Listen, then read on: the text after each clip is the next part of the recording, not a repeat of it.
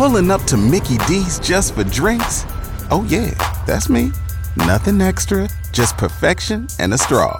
Coming in hot for the coldest cups on the block. Because there are drinks, then there are drinks from McDonald's. Mix things up with any size lemonade or sweet tea for $1.49. Perfect with our classic fries. Price and participation may vary, cannot be combined with any other offer. Ba da ba ba ba. Good morning, and welcome to A Penny for Your Thoughts with Brian Barnhart on News Talk 1400 and 93.9 FM WDWS. For nearly seven decades, Champaign Urbana's daily gathering spot for conversation, dialogue, and ideas. You can join it on the phone, via text, or online. Our phone number is 217 356 9397. Or text us on the Castle Heating and Cooling text line 217 351 5357. Or email us at talk at WDWS.com. Now, here's your host, Brian Barnhart. Well, hey there. Good morning. Welcome to a Monday here in the middle of May on the 16th day of the month of the year 2022. Great to have you along today on A Penny for Your Thoughts. What is a, a short week for me. I'll be here Monday, Tuesday, Wednesday, and I'll be off Thursday, Friday. Tom Kasich will be the guest host Thursday and Friday. He'll take you through the end of the week.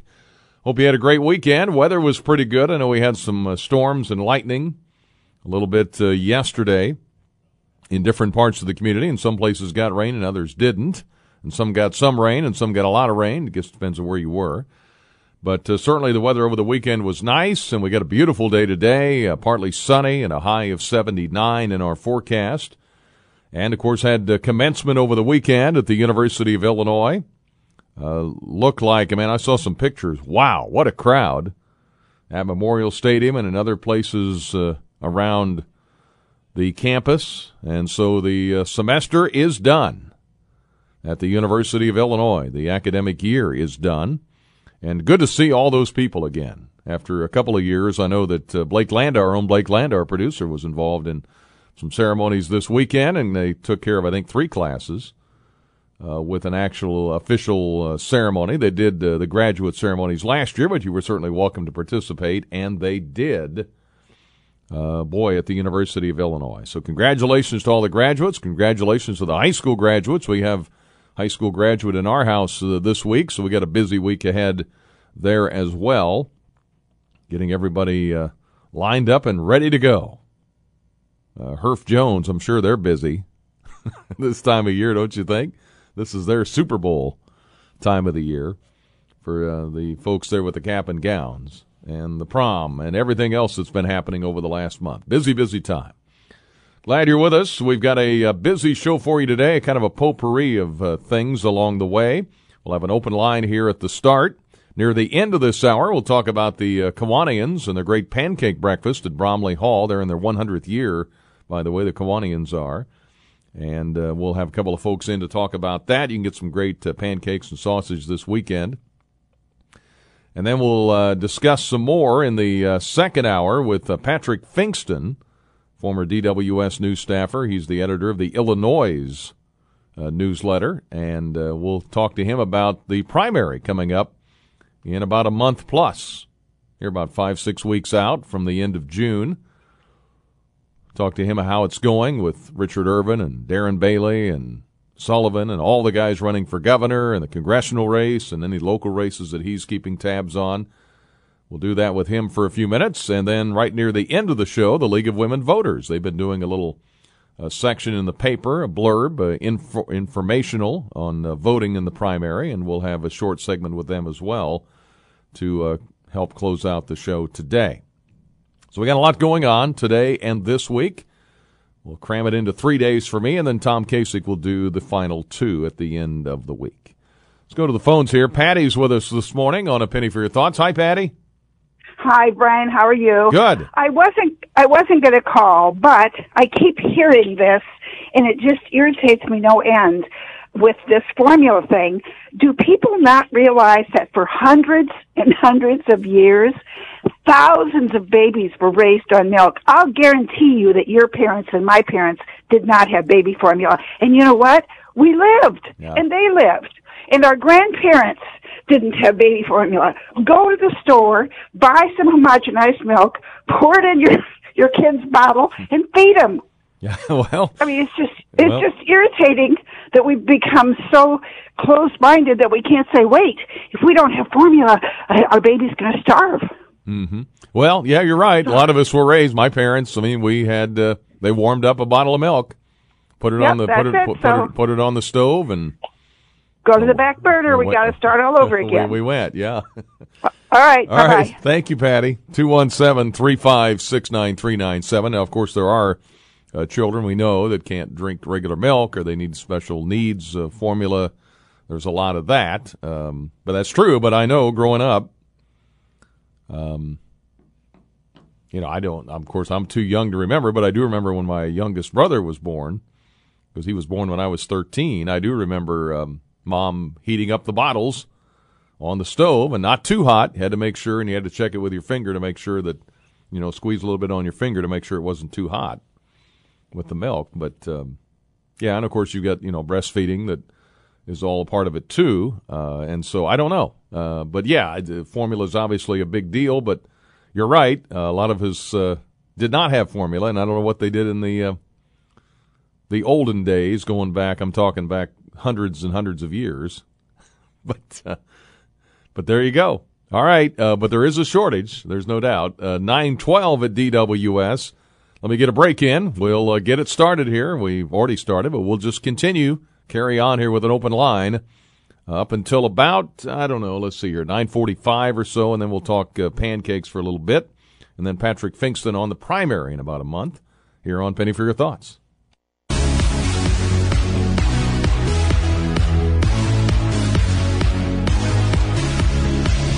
All right, we're on a penny for your thoughts. Nine fourteen at DWS. Now, when I think about it, as we welcome you back to the uh, show here, I remember when we were test the baby bottle for my brother. You'd put, you'd like sprinkle on your forearm, right? I think is how you did it because it was a real sensitive area, and you just kind of see how hot it is, if I remember that right. That's going way back though, folks. Uh, Nine fifteen DWS on a uh, penny for your thoughts. News Talk 1400 DWS. Commencement this weekend. A lot of excitement there. And of course, uh, you had the excitement there. The uh, saddest, the undergraduate library at the U of I is done. There was an article on that in the News Gazette. Uh, kind of quietly happened. Be moving some things around on campus, and I know some of the stacks are pretty old in there. And but it was a unique building for sure. The undergraduate library at the University of Illinois. Maybe many of you uh, spent some time in there along the way. And of course, the horror, horrific story out in Buffalo with the shooting at the supermarket. Uh, what, 10 killed, I believe, in, in that situation. So that was a, a big story from the weekend. And the Russians appear to be having a little trouble in Ukraine. Ukrainians pushing back. And now Finland and Sweden want to get in with NATO. All right, uh, 916 at uh, News Talk 1400 DWS. Hi, Jane. Good morning. Good morning. I just have a couple of comments on the baby formula. Yeah. Well, and first off, when I tested formula for my kids, it on, was on the inside of your wrist. Remember, you. Yeah. turn your palm up. Yeah, turn it up and right there where your where your hand meets your uh, arm, right? Right. Yeah. And if people are worried about not getting the vitamins and proteins out of the formula, back in the day, we gave them a liquid vitamin if the doctor felt they needed vitamins. Hmm. And you could use whole milk and a liquid vitamin. Oh, okay. And wow. um, uh, and I also think years ago my kids survived, and we only fed formula till they were six months old. My great grandson took formula for a year. The pediatricians could back that off to maybe ten months or eleven months. Not every child, but I would say the biggest majority could be changed to whole milk. And think how much that would alleviate the situation. yeah. Well, I was trying to think in the in those first few months, could you just feed a baby regular milk? Could you pour it in the bottle and heat it? I mean, can well, you I don't or know. not? Back back in those days, we used we added Karo syrup and Mm-hmm. I don't remember exactly. Maybe evaporated milk. I Mm-hmm. don't know exactly anymore. But we used I used formula for six months or or a few months. I don't know exactly anymore, but Mm-hmm. Yeah. I know it wasn't longer than six months. hmm And I, from And what, typically, yeah, go ahead. well, back then you gave them baby food at that age or earlier. hmm I gave my kids cereal at two weeks because my doctor said to. But they don't do that anymore. They just think formula is the only answer Yeah. or breast milk. Yeah. But I think the pediatricians need to step in and say, we can do this a little bit quicker. And the breastfeeding is the most important if you can, right? Because that gives the right. child the nutrients they need and the That's right. Yeah. And and I agree with that. yeah. But um it doesn't work for everybody either. Sure, sure. Well, that's well. Thank Okay, you, Jane. my comment. Yeah. Hey, Okay. thank you.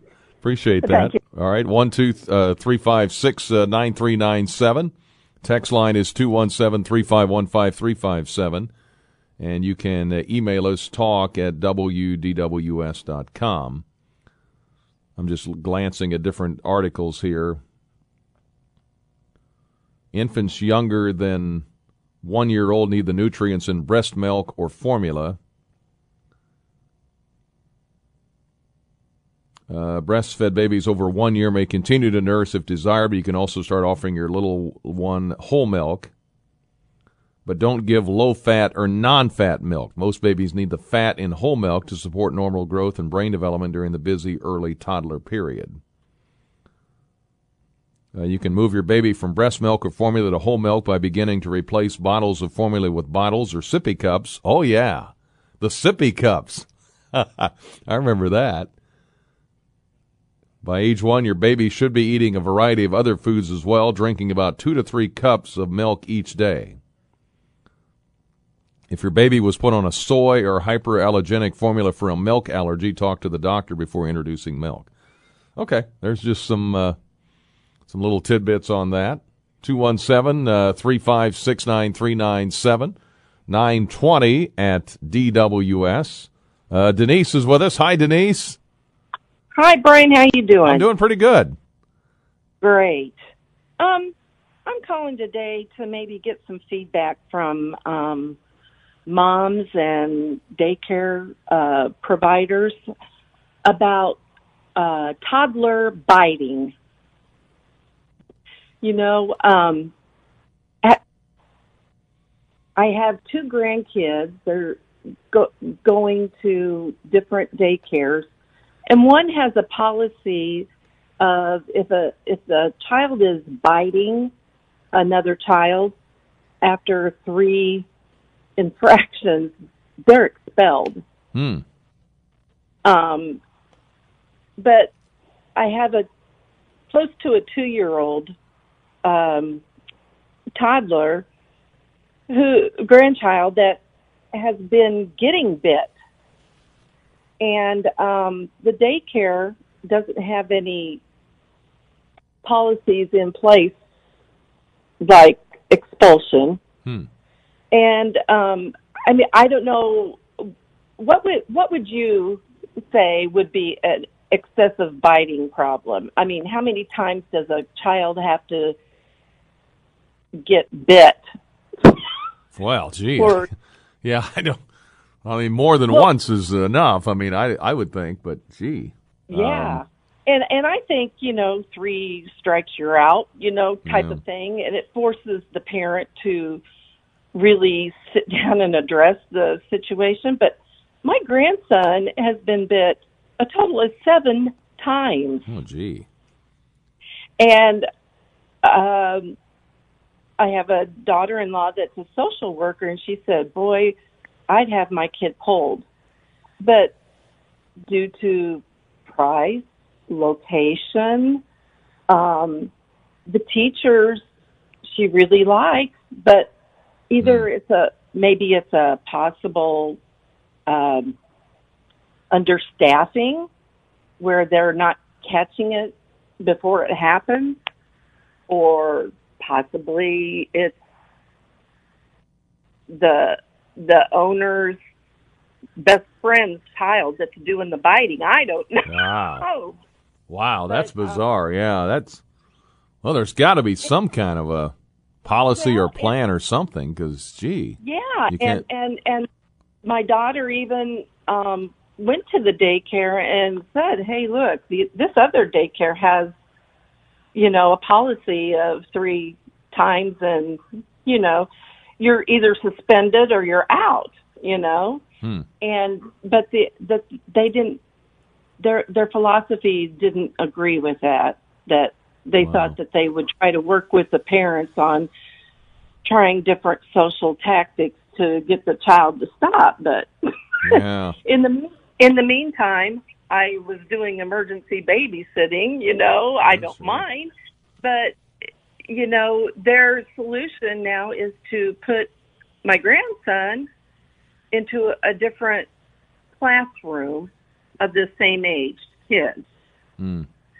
And, you know, I don't know if he was a favorite target, but, you know, I feel sorry for the other children that are left there with that biter around. yeah.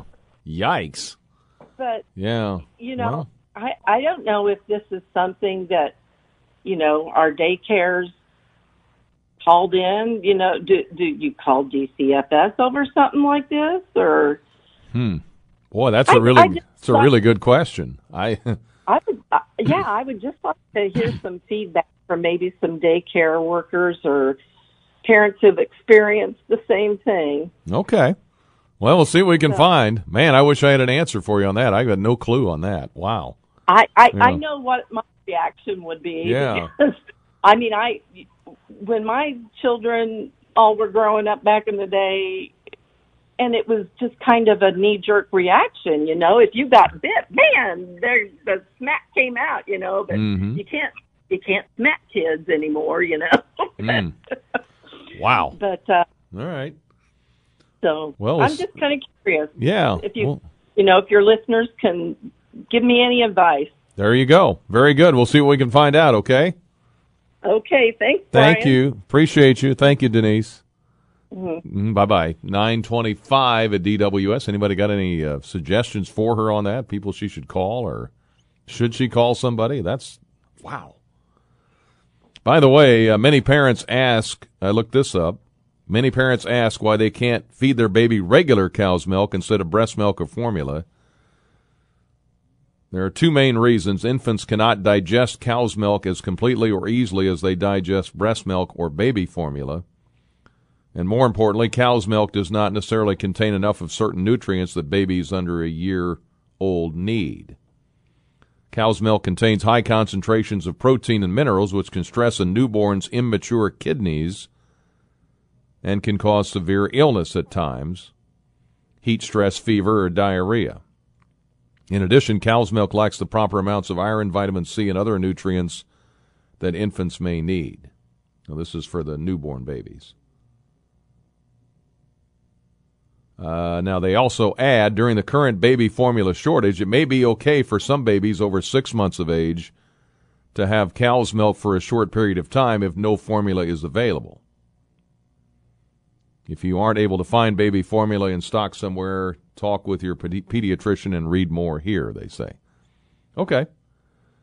Uh, 217 uh, 356 9397 926 at uh, DWS here on a, uh penny for your thoughts. Uh, Danny's with us. How you doing, Danny? I'm doing well. Good. Uh, as a father of seven, grandfather of 15, and 11 great grandchildren, I think what Biden has done by storing all of the formula he could buy at the southern border for the illegal aliens is atrocious. And I feel that if the Republicans can take control of Congress by this one act alone involving children, he needs to be impeached. Well, if you feel that way, I, I don't think there's the political, uh, the numbers don't add up to make that happen.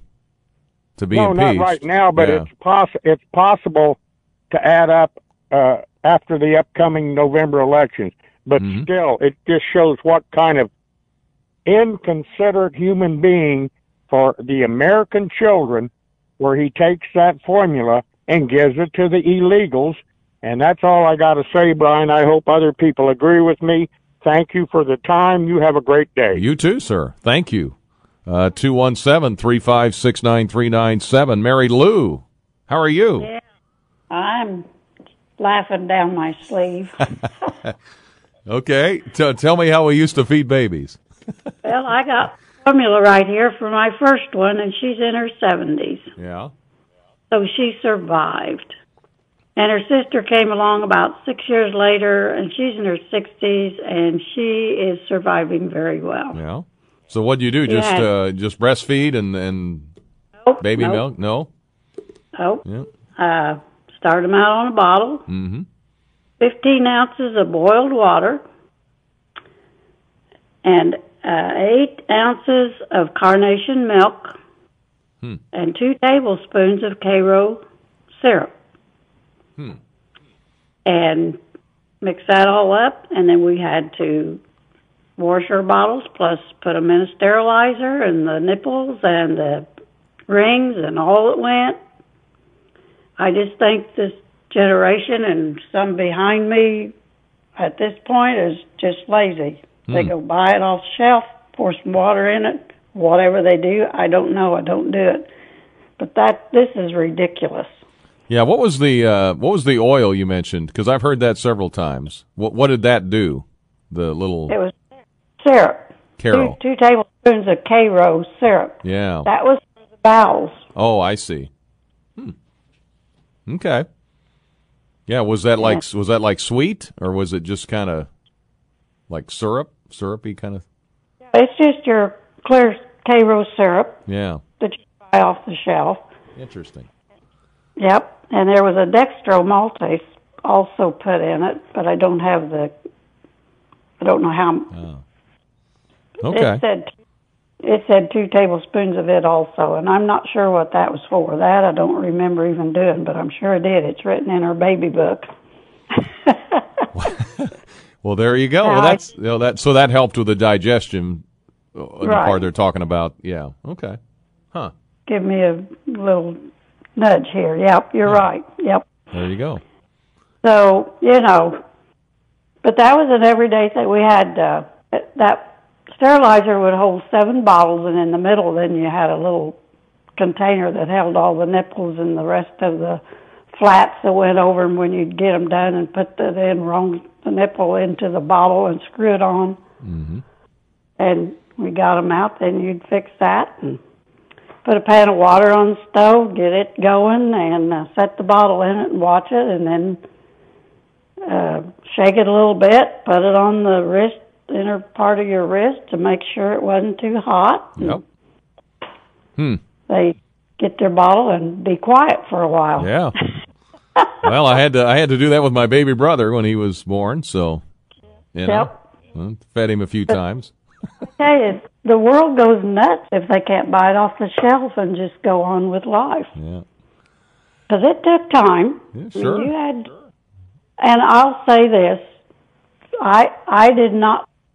I my hats off to these mothers that are working and raising children and keeping a home. I did not have to do that. I Mm-hmm. did not have to work out of the home till my girls were, you know, up in um, uh, started school. The youngest one started school, and the older one was ready for seventh or eighth grade. I, I didn't have my kids boom boom. Well, there. I waited till well, you know. I can't see these fourteen months apart and two years apart just because uh, you put yourself in a lot of turmoil. That's right. Hey, And, and I expect the oldest one to take care of her either. I, it wasn't that. It was just the way it happened too. So anyway, all right. but I just laugh at all this. oh, oh, oh my! What are gonna do? Yeah. Well. There, I, I believe we've had all this other stuff. Uh, things happen, shortages and stuff. but there was a gal on Hannity or whatever his name is the other day, which said that this had not just hit. She said six months ago there was beginning to be a shortage. Mm-hmm. Then they had the recall too in February, they, and that hurt. Yep. And uh, oh, anyway, that's right. my penny for today. There you go. Thank you, Mary Lou. All righty. appreciate Bye-bye. it. All right. Bye bye. 217 356 9397 933. Our news brought to you by First Mid Bank and Trust, providing financial solutions since 1865. Visit firstmid.com to find out more. Here's CBS News. 936 on a, a, penny for your thoughts here. Talking baby formula here this morning, and it has become a national story. There's been no doubt about that. Been talking about that some uh, here on a, a, penny for your thoughts today. All right, 937, and we got calls stacked up here. I think Bill's got a thought on the baby formula. How you doing, Bill? Hey, pretty good, Brian. Good. Um, one of the things I want to make comment on this morning about the baby formula is, uh, and it deals with the disinformation that is out there. And your previous caller, Danny, is uh, a prime example of that the statement that our president would be hoarding baby formula on the on the southern border is is completely ridiculous. Although that information comes from certain media outlets that you know put those types of comments out there, then they get picked up by certain members of the political party that uh, like to get a little FaceTime and uh, get their word out there, and it trickles down to the Dannies of the world. And uh, the myth the misinformation is just wrecking our country. And that story, you know, caught fire over the weekend because of where it came from. And then the Dannies of the world sit there and listen to that and ruminate on it and get all worked up. And nothing could be further from the truth that baby formula is being hoarded on the southern border. No, and I think they, I think they just I think I think they just happen to have some right down well, there. They yeah. they do, Brian. They obviously have baby formula on the border because there are there would be a certain percentage of babies that would be uh, immigrants, illegal immigrants that are being housed in the uh, in the places down there as they're being processed. But if you figure the amount of infants on formula at the border as uh, compared to the amount of infants in the United States, then the theory that it's all down there on the border is borderline ridiculous. Yeah, the math. The, yeah, the, the yeah the yeah the math wouldn't add up. I mean, there's no doubt. I mean, yeah, and you can take a yeah, and you could, and I think it was from a congressman that somebody took a picture of a stacked oh, wall, you know, and then took a picture of an empty shelf somewhere in somewhere in the country, and that's uh, exactly the way misinformation works. Yeah. Somebody picks it up, uh, a certain you know uh, media outlet throws that out there as red meat, and then the Dannies of the world gobble it up. And if that keeps happening over and over again, then you suddenly have problems. And we've even seen an incident over the weekend with the shooting in Buffalo that has sort of its roots in someone suggesting that others are coming here to replace the people that were from here originally. Yeah. And the, you the tragic outcome of a source of a story like that. That's the misinformation that needs to be called out every time it's out there. That it, it is not true and it is hurting all of us. Hey, very good, Bill. Thank you, sir. appreciate hearing from you. Uh, we got a couple of emails here. It says every mother is a working mother. That was from Phyllis Diller. Yeah, they uh, that's true. Uh, I mean, you work uh, very, very hard as a mom. There is no doubt. Uh, Karo syrup acted as a mild laxative, a texter said. Babies can get constipated. Biden definitely needs to be impeached. Trump did far less than the Democrats tried to impeach him twice. That's if there's anything out of all of this, uh, the last few impeachments that we've seen, whether you go back to Bill Clinton's or whatever, it's one of those processes that was designed as kind of a last resort.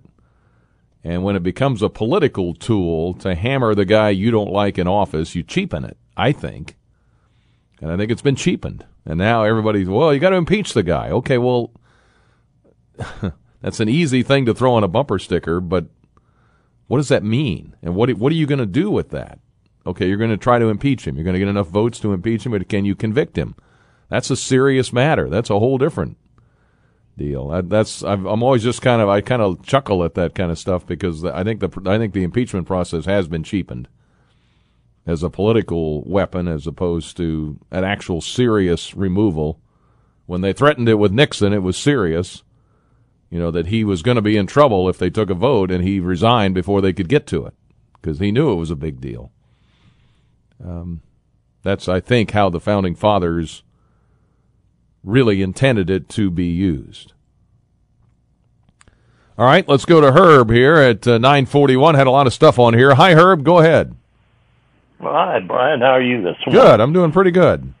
Uh, uh, I think you must have been bro- uh, about like me. I had uh, a little brother when I was 17. Oh, yeah. Yep.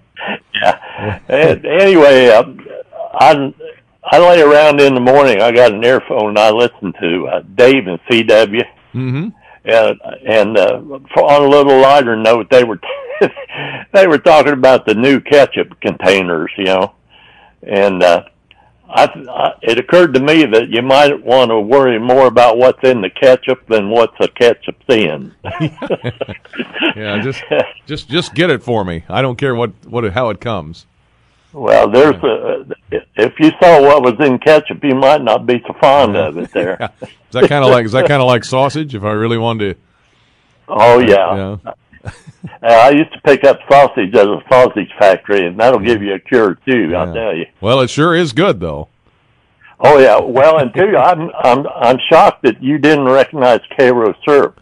My grandmother used to put that on my pancakes for me. Really? Okay. oh yeah, yeah. It just white syrup's all.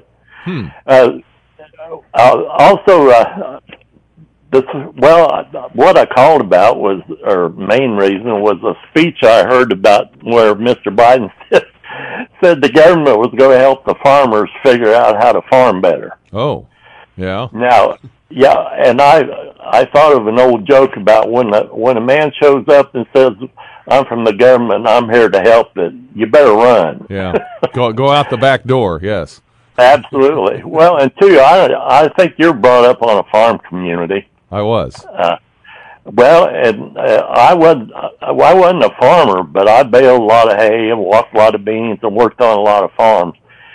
And I'm convinced that the average farmer out here today could probably run the government better than this than uh, most politicians. I agree these, with you. These, these guys, they know how to farm, and if you don't, if you don't think that, then you don't know farming because uh, uh, it's hard work. Uh, they don't get to go home at five o'clock, and you know. Uh, but to, to think that the government is going to show a farmer how to farm in a way that uh, he makes a profit and whatever, it, that's uh, just about the height of some arrogance that I don't quite understand. Uh, most of most of these farmers do a fine job. They mm-hmm. take care of the land, and also I've learned over my lifetime when the farmers make money, most of us make money. So. That's right, and they feed us for sure. Absolutely, yeah. and, and they they can do a better job of running this country than what's going on here right now. Well, uh, the the the, yeah. the, the, DC folks think they're smarter than the rest of us. So, oh yeah, I know that. Well, so. uh, two, the the last thing was the. I can't believe in the way things are in the world right now in the United States that our Congress thought it was a fine time to figure out to give uh, what a bunch of people Peloton Health Club membership. Mm. Yeah, to the staff members. Yeah, I saw that. Yeah, I thought uh, that's a little bit of a height of something. I don't know what it is. Well, but, called yeah. it's called living in a bubble is what that's called. Oh yeah. So, all right, well, Herb. Yep. Thank you, sir. Oh, you're welcome. Appreciate I'll it. Talk to you later. Yes, sir. Bye. Have a good day. 217 356 9397. It's some open line time here. Uh, Chad Everett is the owner of Precision Painting Angie's List reviews, 50 plus of those A rated. Super Service Award for the last two years from Angie's List. And uh, they do your job. When they're there, they're working. They're not jumping around from job to job. And they know preparation is 75% of the job. So they get everything ready for you with the sample size uh, sheets, full size sample sheets, not the little chips you get at your uh, neighborhood store. You can actually see what you're uh, going to be painting. And they move the furniture around, they move it back when they're done. They do all of that for you. So if you're looking at some interior painting here as we work our way through the summer, Precision Painting, 217 637 6288 or yprecision.com. All right, 946. We mentioned sausage. Man, I love sausage. And pancakes. Talk with the Kiwanians here in a moment. Need to go nowhere fast. Let's enjoy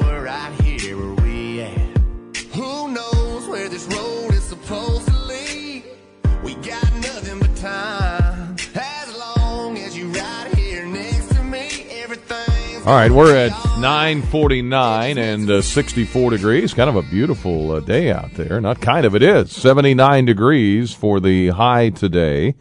Been talking baby formula up to this point, And we go from feeding babies to feeding adults or young people with uh, pancakes and sausage. And uh, Doug Fink is here. How are you? Good, Brian. Good Yeah. to see you always. It's Baby been too formula uh, conversation No. I'd go, I'll go with the pancakes and sausage today. Thank you. And Marianne Downey's here too. How are you? Great, great. Great Good. to be here. Yeah, from the Kiwanians. And uh, happy birthday, by the way. We've been celebrating 100 years. Yes, it was a year ago Yeah. this week that uh, we Yeah. were in the studio and uh, the mayors came and proclaimed it CU Kiwanis Day for both Champaign and Urbana. So Remember that. we've been around, we've been after it for a year now. Uh, We may be, you know, celebrating a little too long, but we've had a lot of fun. So And you got an event coming up this week in regards to that, right? That's right. Yeah. That's right. On May 18th, which is Wednesday, we'll be having uh, a gala banquet to celebrate the end of our year-long celebration. Uh, uh, our district governor Angela Burford will be here. Uh, the mayors will be there as well, and then we'll also have uh, Joe DeLuce and his wife Jane from uh, Joe from the Park District, where we'll be uh, finishing up the the donation of our um, legacy project that we're calling it uh, twenty five thousand dollars to the Martens Center, which is Mm. if you haven't driven up. Uh, well, if you haven't driven up Mark Street, Market Street, you can't miss it. It's a beautiful new facility that's coming Yeah, up. that's fantastic. yeah. Well, that's great. And then on Saturday, we've got the pancake breakfast, and we're back to doing that again. That's right. We're Yeah. excited to have it the 27th year that we've done Mhm. it here locally. It's, the pancake breakfast is really sort of a Kiwanis tradition. that's been going on uh, for years and years in all the around the world. Actually, we're an international organization. Uh, but I consider it this year our after party because we're celebrating our 100 year anniversary. so uh, while that's kind of a celebration for our club, uh, Saturday will be a celebration for us to share with the community. It's open door. People can walk in at the door at Bromley Hall. And- at the corner of um, Third Street between Daniels and Chalmers Mhm. in Yeah, Champaign. If you if you're not quite sure where it is, it's a big, well, a white High-rise, building, right? yeah, Yeah, high rise high-rise white white building. building, yeah. If you get, I can tell you this: if you don't know where you're going and you get to Huff Hall, you know you're close. Right, You're kind of in the ballpark. But, uh, And we'll have Kiwanians with big orange pointer, Oskee Wow-Wow pointers, giving you directions on where to park. So that's at uh, uh, Daniel and Chalmers, uh, located on Third Street. There, the pancake and sausage breakfast at uh, Bromley Hall. Been doing that for years, and that's a beautiful location. That's the, has the pool where Lou Henson used to That's swim. correct. Right? Yeah, Exactly. He was the he was the regular honored guest in that pool early in the morning before the rest of the place had opened up Yeah. for sure. It's like a resort for, for the students. It's is. really a cool building. And it's cool that we the Kiwanians can use it because uh, the students are now gone. So Oh yeah. Right. Well, you know, Bromley Hall actually donates the facility to us and all of the food to us, so that all the proceeds help us uh, provide uh, the the dollars behind our services. hmm and we it's from seven to eleven a.m. That's right. Yep, and you can show up at the door. Yeah. I think we could also say that you could go to Eventbrite, which is a, an online event uh, uh, program, and search for CU Kiwanis, and you could buy tickets online that Mhm. way too. But you're also welcome to show up that day and and uh, come on in and have pancakes and sausage. And we've been over there several times. We'll talk about what's happening Saturday morning too with our radio show over there, Saturday Sports uh, Talk. But uh, you'll have Kiwanians out to help you get parked too, so don't worry about that. That's They'll right. That's right. That's right. We make it easy for people, and I mean, much easier than it is during the normal school year because the, a lot of those cars are gone. That's why we pick this time of year. Yeah. Doug Fink and Marianne Downey with us for a few more minutes. Area campus walking tours is part are part of this. Now Yes. that's new, right? It is new, and we're really excited. The Circle K, which is our Kiwanians at college level, uh, student leaders, um, are going to be leading these walking tours, and it's really kind of helpful, I think, for people who aren't familiar with the campus and the neighborhood around the campus to do it in a way that's comfortable and easy and not intimidating. Uh, and they're graduate; they just graduated last weekend, so they know this area better than anybody. and that'll be at uh, 9 and 10 a.m. Right. So you just get there before then and Yep, we'll maybe be- eat a little bit and then go on a tour. That's You the could do plan. that, Yes, yeah. we'd love walk, to have you. Walk off some of those pancakes and sausage. That's Come right. back for a second helping. so much uh, the CU Kiwanis Club does for the uh, kids in our community. I've been involved with the Challenger League for uh, the Tom Jones League for 20 years. Uh, there's so much more that goes on with Kiwanis, uh, Head Start and Uh, well, uh, you know, the two years of this pandemic have certainly been an, im- impactful on, on all kinds of things here in our communities and around the country and the world. But uh, I know that one thing that our members are really looking forward to is getting back into the preschool environment and reading face to face to kids. That was always one of our bigger programs, both for Head Start uh, and for the Urbana Early Learning uh, early childhood learning uh, schools over there, and it's such a it's such fun to read to those kids. They Mhm. just are big sponges of information and, and joy and and also uh, hoping that's going to turn around for us this year. I, I also wanted to say that. Um, and, and I know that the News Gazette covered it, and we appreciated that. Uh, we were unable to hold our basketball banquet this Right. year for the first time in Hundred- 97 yeah, some 100 years. years almost, yeah. um, but we've uh, John Thies, our president, has worked with uh, the basketball office, the U of I men's basketball office, and uh, what we're going to have is is a tip off. Uh, party uh, and uh, not a banquet so much, but a tip-off party um, on August 30th, uh, and more details will come on that later. But uh, Okay. it'll be a lot of fun for us to be able to show our community and the new team that we're going to have how excited we are for them, but also show them some of our some of the programs that we do in town that make a hmm. difference for kids in Champaign Urbana. Sounds like a winning combination. Yeah, definitely. Very good.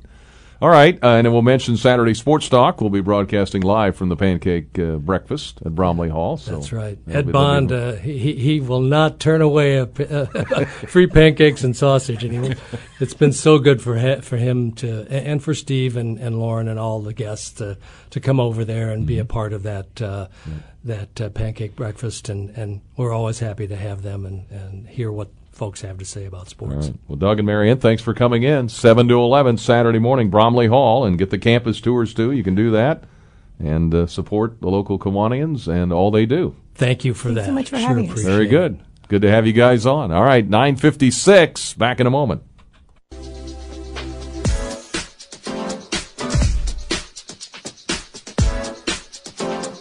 All right, hour in the books here on A Penny for Your Thoughts. Uh, you've heard a lot of the uh, political ads, of course, for uh, all of the uh, candidates. And how are those races going? What are we looking at here in the next month, month plus, when it comes to the governor's race? Who's ahead? How is that all the uh, all this playing out when it comes to the political scene here in Illinois? We'll talk to Patrick Pfingsten a little bit with the Illinoize, get his thoughts on it here a month plus out, and then we'll hear from the League of Women Voters for a few minutes too. Some uh, helpful hints as you get ready to vote here in a month. Whew, that flew by. Hour number one, WDWS Champaign Urbana. It's the second hour of A Penny for Your Thoughts with Brian Barnhart on News Talk 1400 and 93.9 FM WDWS. You can join in on the phone, via text, or online. Our phone number is 217 356 9397. Or text us on the Castle Heating and Cooling text line 217 351 5357. Or send an email to talk at WDWS.com. Now, here again, Brian Barnhart. Hour number two of A Penny for Your Thoughts coming your way here on this Monday as we start a, uh new week, commencement weekend. We got through that, and so we're into the uh, summertime here. We talked about the Kiwanis pancakes a little bit. A lot of talk about baby formula in that first hour, and of course that's been a, a big, big topic because there's a lot of babies out there for sure. Uh, 10, 11 at DWS. Talk a little politics here for a few minutes, and then the League of Women Voters will be in for a couple of minutes here uh, after um, uh, the bottom of the hour or closer to the top of the next hour. Got several texts and emails. We'll try to get all those in before the end of the show. Our news was brought to you by Luther Falls Custom Kitchens, Granite and Quartz. Prices starting at just $35 per square foot installed, 2706 North Mattis Avenue, Champaign. Visit online at lutherfalls.com. Good luck to Illini Golf today. They're out in uh, Yale playing in the NCAA. Hopefully they can advance out there. And softball made the NCAA. They'll be in Columbia, Missouri. We'll have uh, those games and the action on uh, later this week. Our friend Patrick Pfingsten is with us, former DWSer and uh, news staffer, now with the Illinoize yeah, newsletter. Political newsletter, Political theillinoize.com. I L L I N O I Z E. You can Mhm. subscribe to the free one or paid subscriptions or all of that Mhm. fun stuff. And you're a new, you and your wife, newly new parents. Yeah, we have a baby- five month old. Baby formula okay? You Uh, it was okay until the last week or so when when the national media and the DC types got got wind of it, uh, and now uh, there's been a run on the stuff. You know, like, um, you know, like like like a bank in the 30s, and Yeah. and it's just it's it was an it's been a nightmare the last week with Amazon's out, Target's out, you know, and I ended up going out at like 10 o'clock last night to like four different stores to find a couple of bottles. So it's just been a, uh, it's been a, a- a challenge in the last week or two. But before that, it was like, yeah, you know, you got to pick your spots, but it's okay. They usually sell them in little like cans, right? Or is it? Or, Um, or- so we do the ready to feed stuff. He, um, he's a, a very fancy lift the pinky finger baby, so he doesn't want any of the powdered stuff. Okay. Uh, so, so he, uh, we do the ready to feed stuff. So it's kind of in like a 32 ounce Oh, bottle sort of thing. Very cool. All right. Well, uh, how are you doing? You enjoying the uh, political races here? We got a month plus to the primary. You know, the June primary is so weird.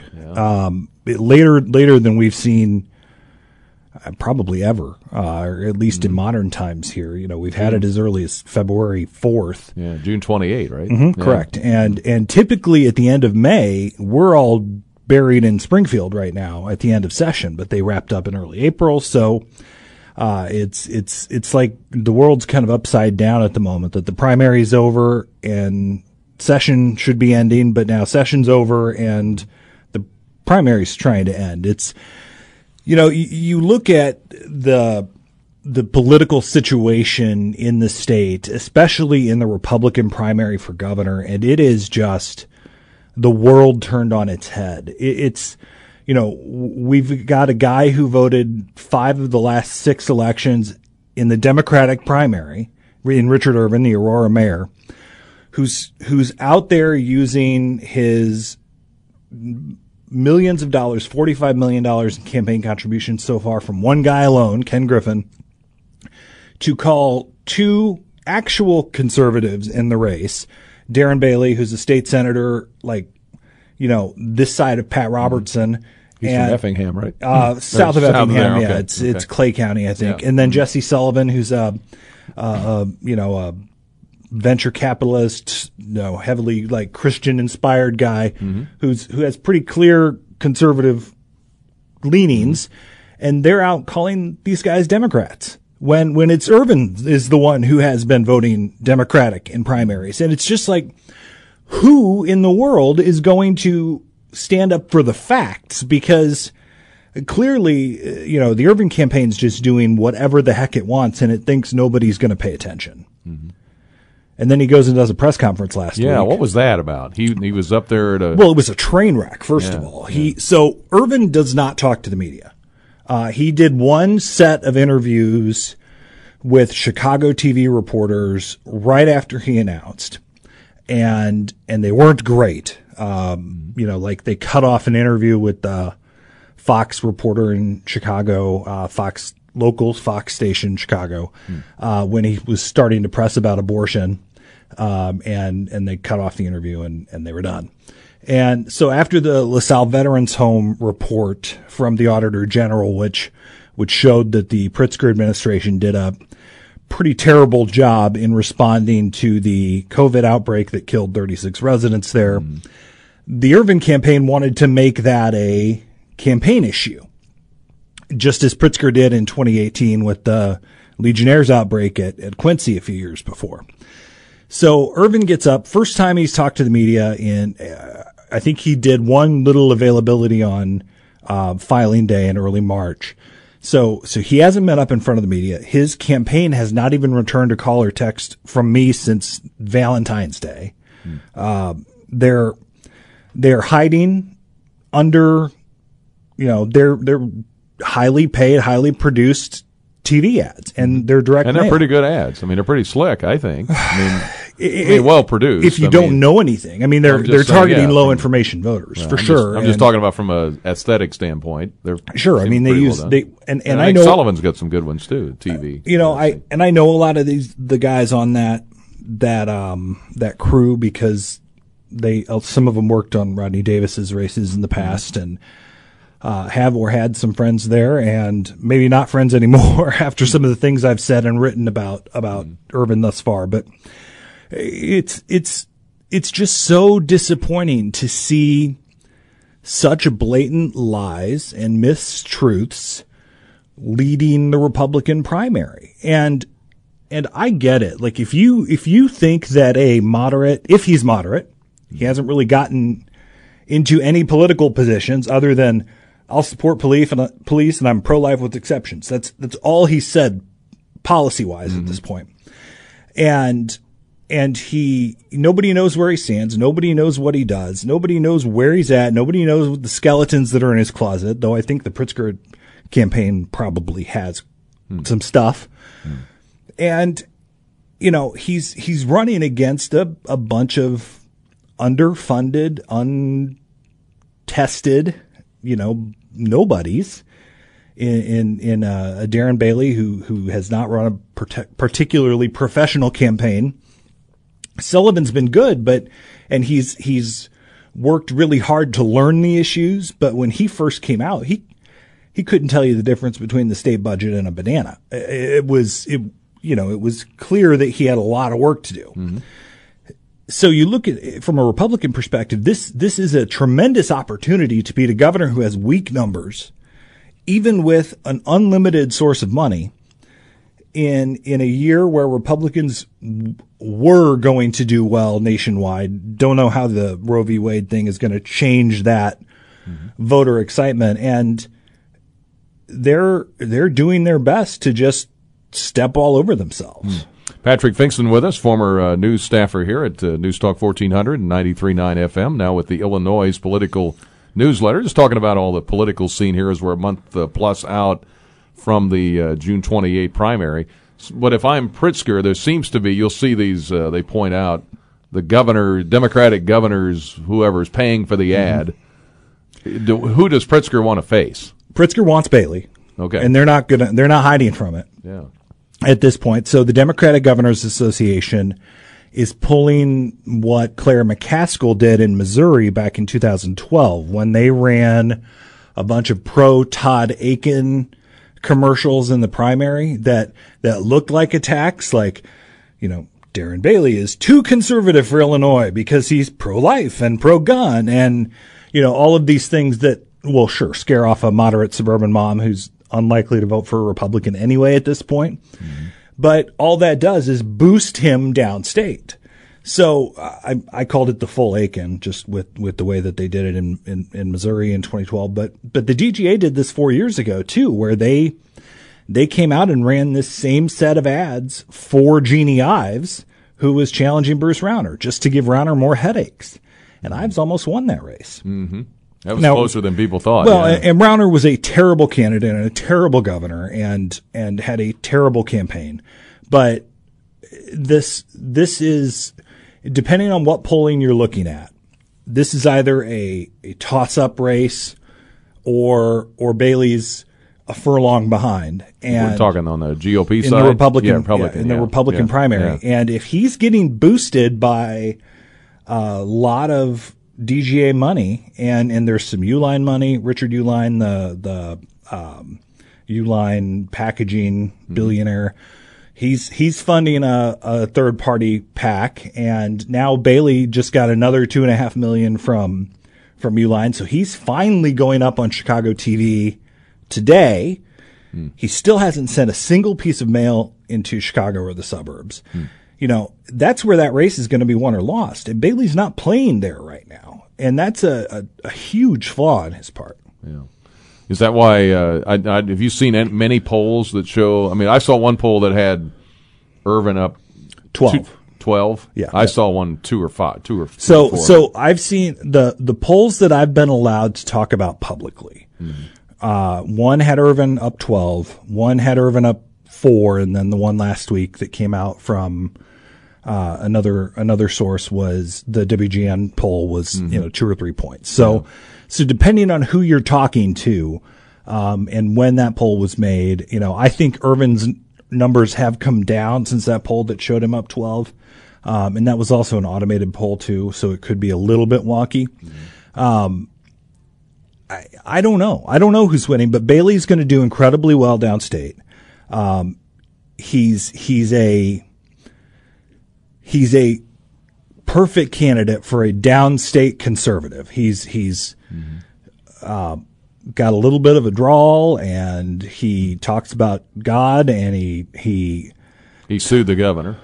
He fought over the, the mask mandates, Yeah. which, which if you actually look at what he did and what his intentions were, it was totally hypocritical.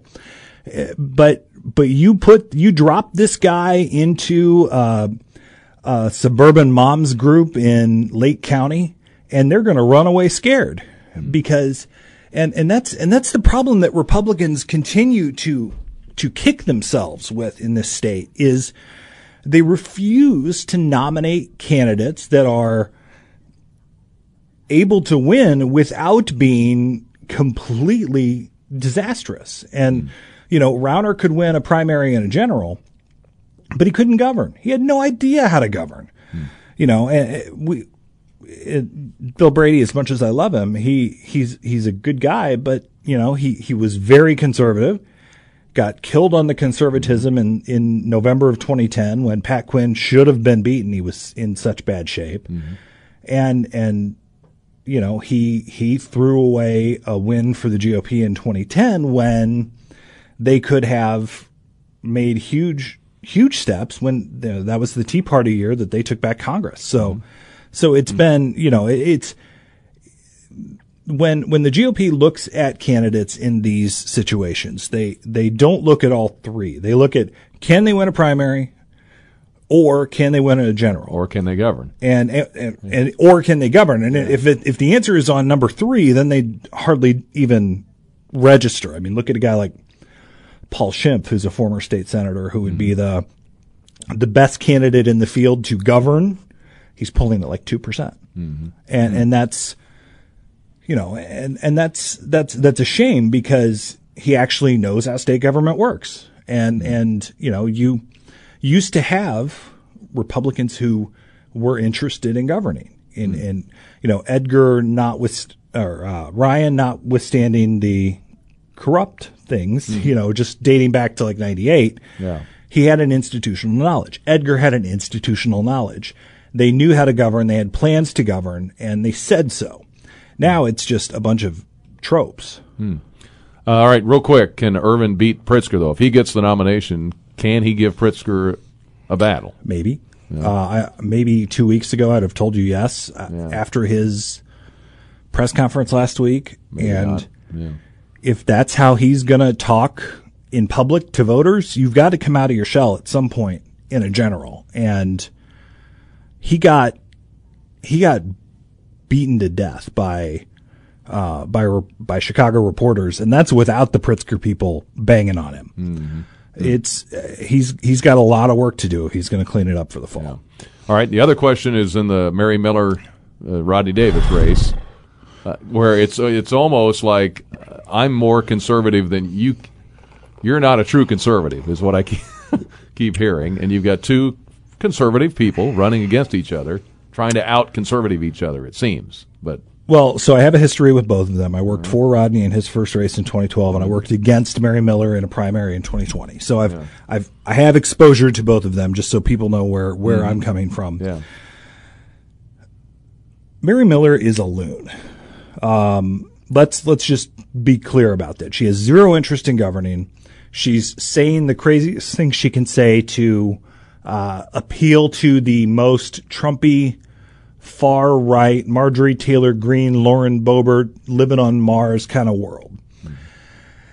That's essentially where the Republican primary vote is right now.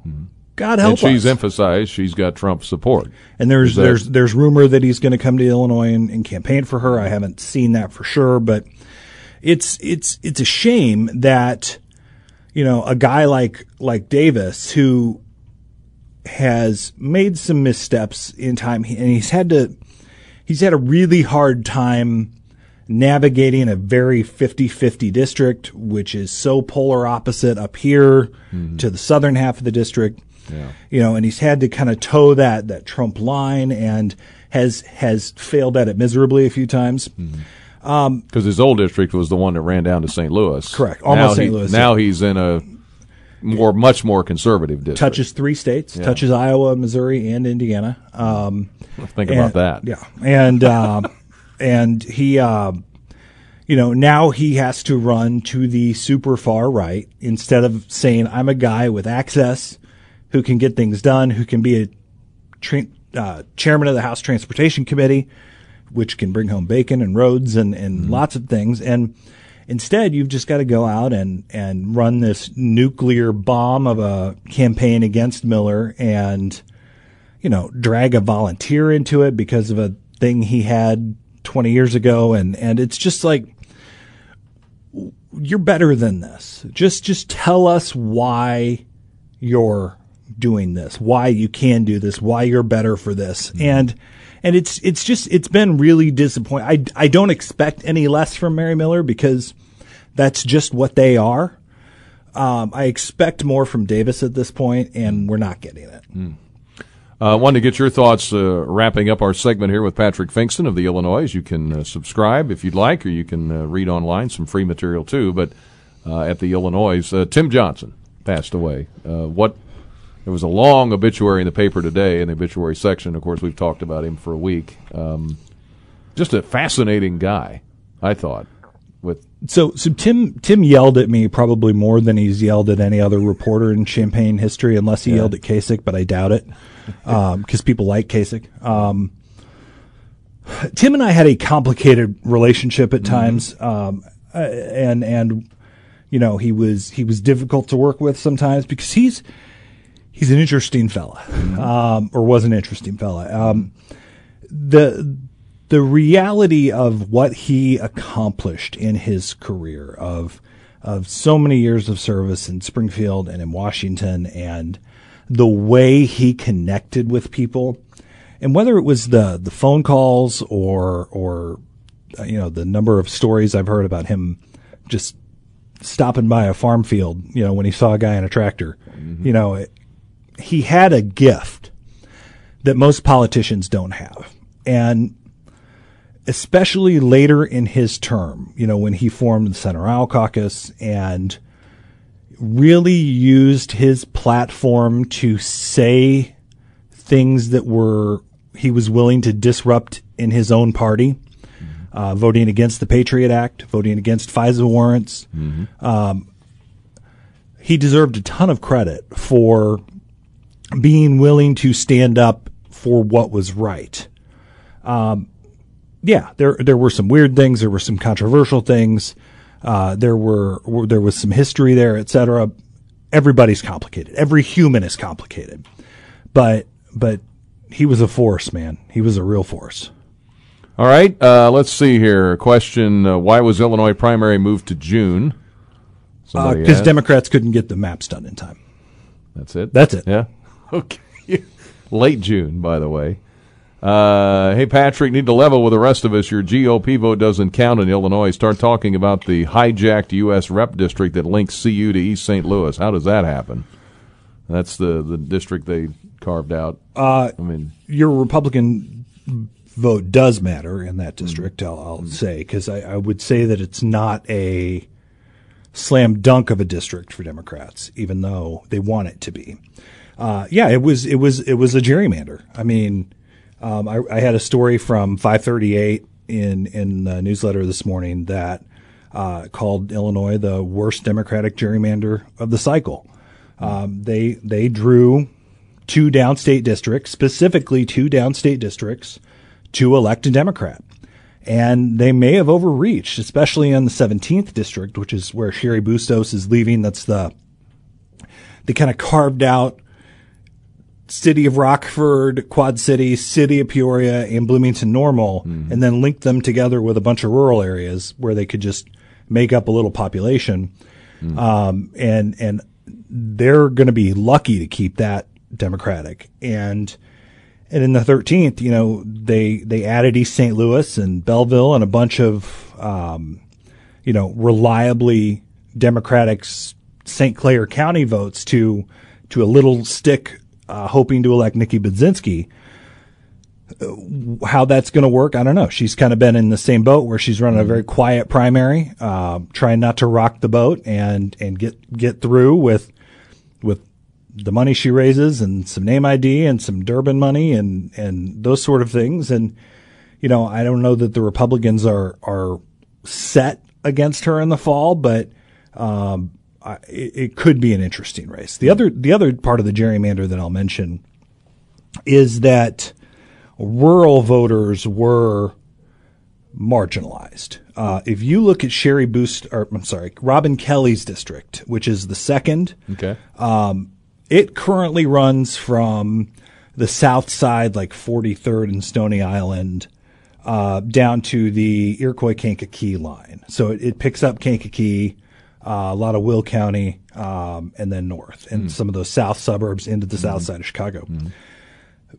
To continue to have more Chicago based districts, they took Robin Kelly's district. It still has a little finger into the south side, then expands south and now picks up all of Kankakee County, or almost all of Kankakee County, Iroquois County, most of Vermilion County, including Danville, northern half of Champaign County, including Rantoul, and uh, Pontiac. So, so 50th and State Street uh, on the south side, and Pontiac will have the same congresswoman. Yeah. And that's where a Republican vote won't count because that's like a D plus 70 district. Right. Hmm. All right. Well, Patrick, we appreciate the time. My pleasure as Thanks always. for uh, filling us in on some of this. theillinoize.com, I L L I N O I Z E. Check it out. Check it out. Very good. Thanks, Thank Brian. you, sir. Talk to you soon. 1034. Let me do CBS real quick, and then we'll come back.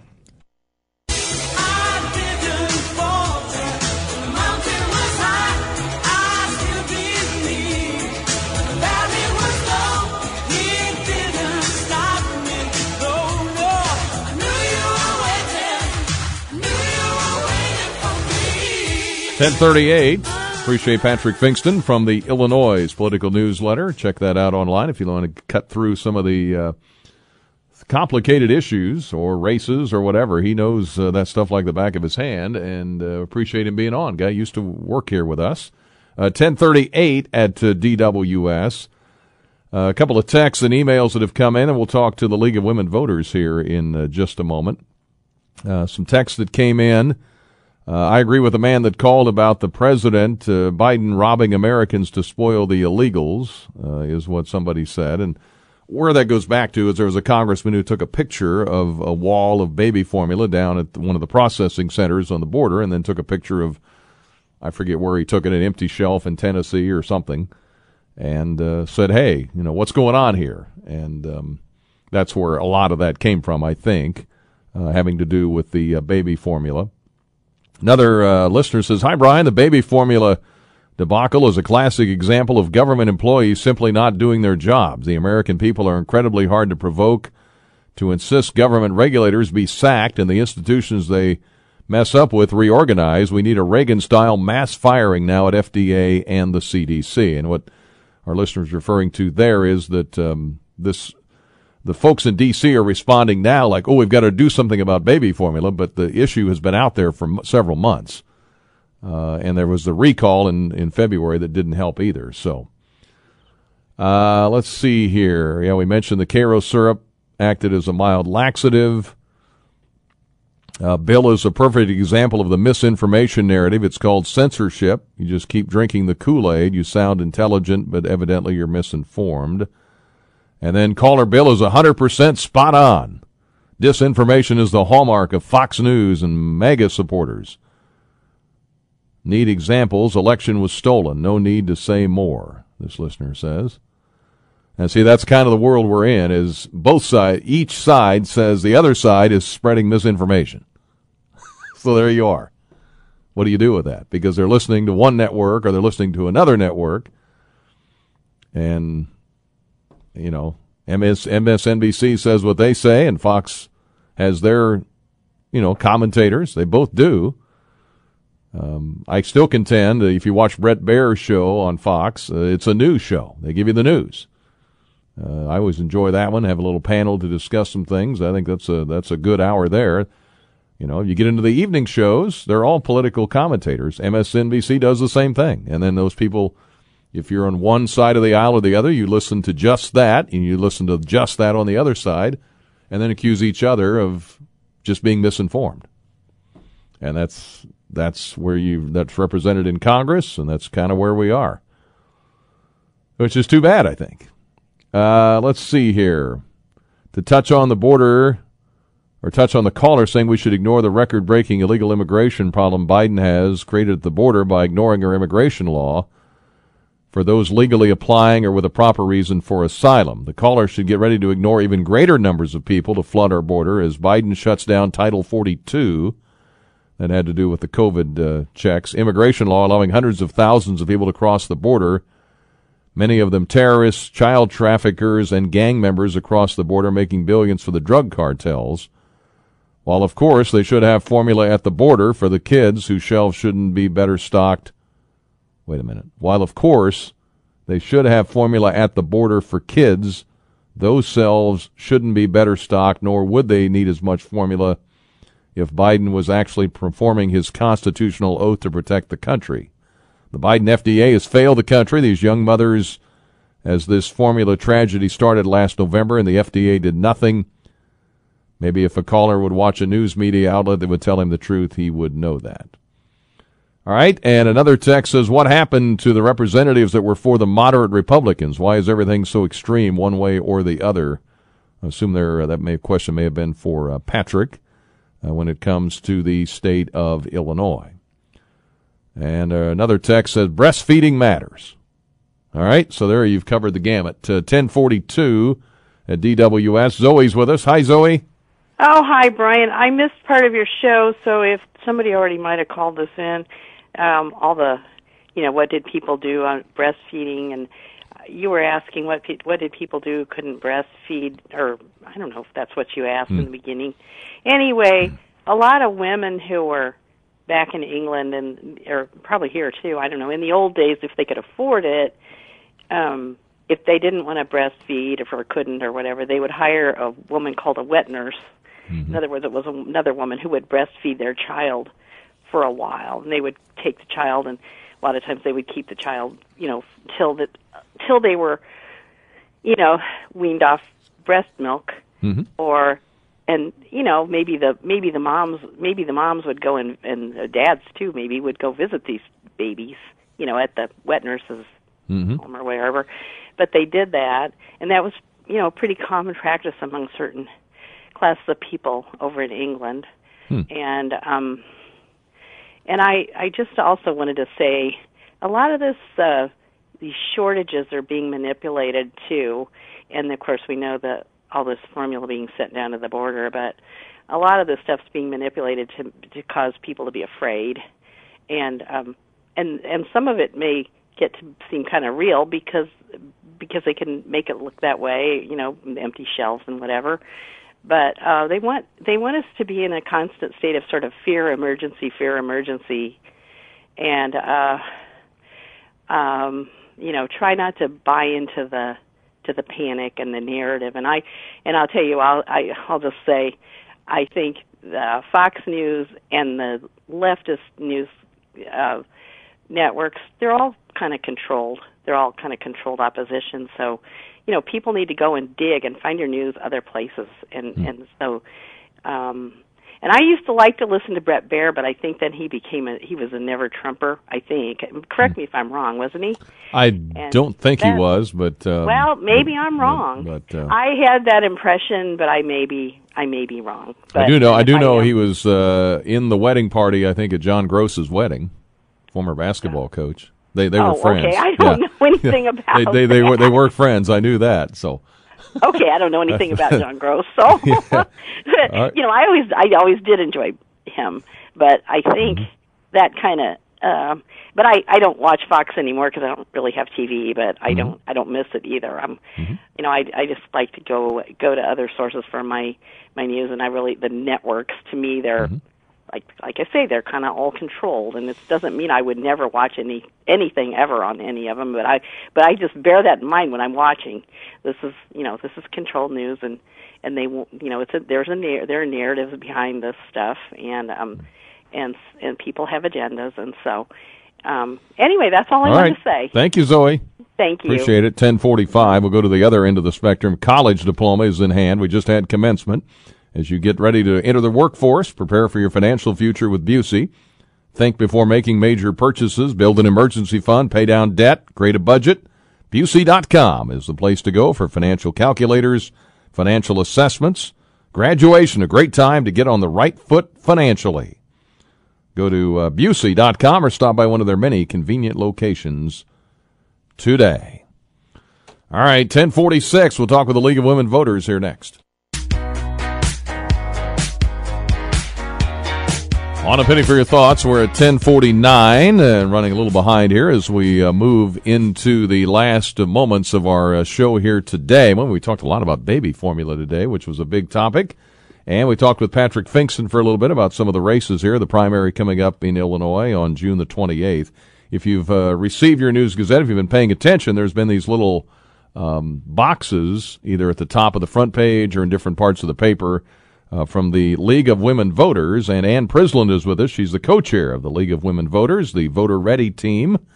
And uh, they're the ones putting that together. And Ann, good to meet you and good to have you on. How are you? Thanks, Brian. Just Yeah. fine. Glad Well, to be here. Primary day will be here pretty soon. I know it's what a little over a month away. How long have you been with the League of Women Voters? Only about three years, actually. Okay. I of course knew of the league, but I didn't join until about three years ago. Okay. What prompted you to join? I'm really, I'm, I think it's really important for people to register to vote and vote, and to have a great source of nonpartisan information about elections, about voting, and about candidates. Mm-hmm. And the league does that for Champaign County. Yeah. Talk about the League of Women Voters and the overarching what you try to do Okay. as an organization. All right, be glad to. The league was actually formed in 1920, mm-hmm. six months before the 19th Amendment granting women the right to vote. Was formed in Chicago. Okay. And our local league uh, started in 1922, so it's our 100th anniversary. What the league does, it's a nonpartisan organization at all levels national, state, and local, which means we don't support or endorse any party or candidate. What we do do, though, is we encourage everyone to be informed and active participants in government, which of course includes registering and voting. We also want to increase public understanding of important policy issues, and also we do work to influence public policy through advocacy and education. Well, as we near the June 28 primary, which of course was changed this year, it used to be back in March. It's been as early, I think, as February in some points along That's the way. Um, there's some key dates to keep in mind here, and uh, some things are happening now, but then we kind of start to pick it up later this week with different things. Absolutely, we do. Um, would you like me to run through some Yeah, of those just give dates? us give us some dates. Yeah. Okay, the first thing to think about is to make sure you're registered to vote. And just to remind people, in Illinois, you need to be a U.S. citizen and you need to be 18 years of age on or before the general election, which of course won't be until November 8th. However, uh, for those of you who are teenagers or have them in your family, people who are 17 on or before the primary election June 28th and will be 18 by the general election in November can actually register to vote at 17 and vote in the primary. Hmm. So, uh, for those of you who are of that age group, you might want to consider it. And the important thing is to make sure you're registered to vote at your current address, mm-hmm. which you can check on the county clerk's website. Can I give that Sure, website absolutely, yeah. address? Mm-hmm. It's champaigncountyclerkil.gov, where you can use the choose drop down menu at the top and go right to the page where you can confirm that you're registered at your current address. If you're not registered, you've got several options. You can register at DMV when you renew your Illinois driver's license. You can also register on paper using a very simple one page form now through May 31st. You can download that from the clerk's website. You can register and use that form with us at any of our public events, or you can go to the clerk's office in person. It takes about three minutes to Hmm. fill it out. Three minutes. Three minutes. Very simple. You can also go online 24 7 to the State Board of Elections website through June 12th. If you want to do that, again, it's very easy. takes, oh gosh, all of five minutes. Mm-hmm. But you do need your Illinois driver's license or state ID and the last four of your social. But I think when you were talking about dates, Brian, you can register to vote and vote on the same day, starting June 1st at the Brookens Center mm-hmm. and June 13th at multiple locations around the county. Just make sure that you bring with you your ID, The second something that shows your current address. It can be something on your phone, like a utility bill Mhm. or a paper document. So you've got all those ways to register to vote. Um, you asked about dates coming up this week. Mm-hmm. The 19th is when early voting starts at Brookens Center for registered voters Right. You have to be registered. for Right. that first couple of weeks. Yeah. But you can you can come in June 1st and after and register and vote on the same day at Brookens. Mm. It's lots of opportunities. And for those of you who've requested mail ballots or plan to, those start being mailed out on May 19th from the clerk's office. Wow. It's coming up fast. Very. Yeah. Well, and we'll do this again here in the future as we get closer to the primary. So Great. I'd be you. glad to come back Well, and talk more. And what's the website again, or what's any website you want to share for the League of Women Voters? Sure. to- For those folks who'd like to see what the league is doing, it's a very simple website, lwvchampaigncounty.org. Easy enough. Sounds good. Great. Thanks, Thank you, Brian. Ann. Appreciate it. All right, back to wrap up the show here in a moment. All right, Gallo Miller Paint and Collision Repair. If you need some work done on a vehicle, maybe you've had an accident, maybe somebody's run into you, maybe you went to commencement and the parking lot was crazy and something got loose or somebody got loose or wasn't paying attention and banged into you. Well, make sure you take your vehicle to the south side of I-74 between the Neil and Prospect exits. They take care of big dents and little dings. Dave Miller, Bill Gallo, hands-on owner, owners of Gallo Miller Paint and Collision Repair. Make sure you give them a call or stop by and get a free estimate. All of that at Gallo Miller. Thanks to our guest today for being with us. Thanks to you. Great conversation today. We'll talk a little bit about the real estate market in the second hour for a little bit tomorrow. A lot of open line time though. And then Willie Comer on Wednesday, and then he'll be off Thursday and Friday. This is WDWS Champaign Urbana. Have a great Monday. Enjoy the great weather.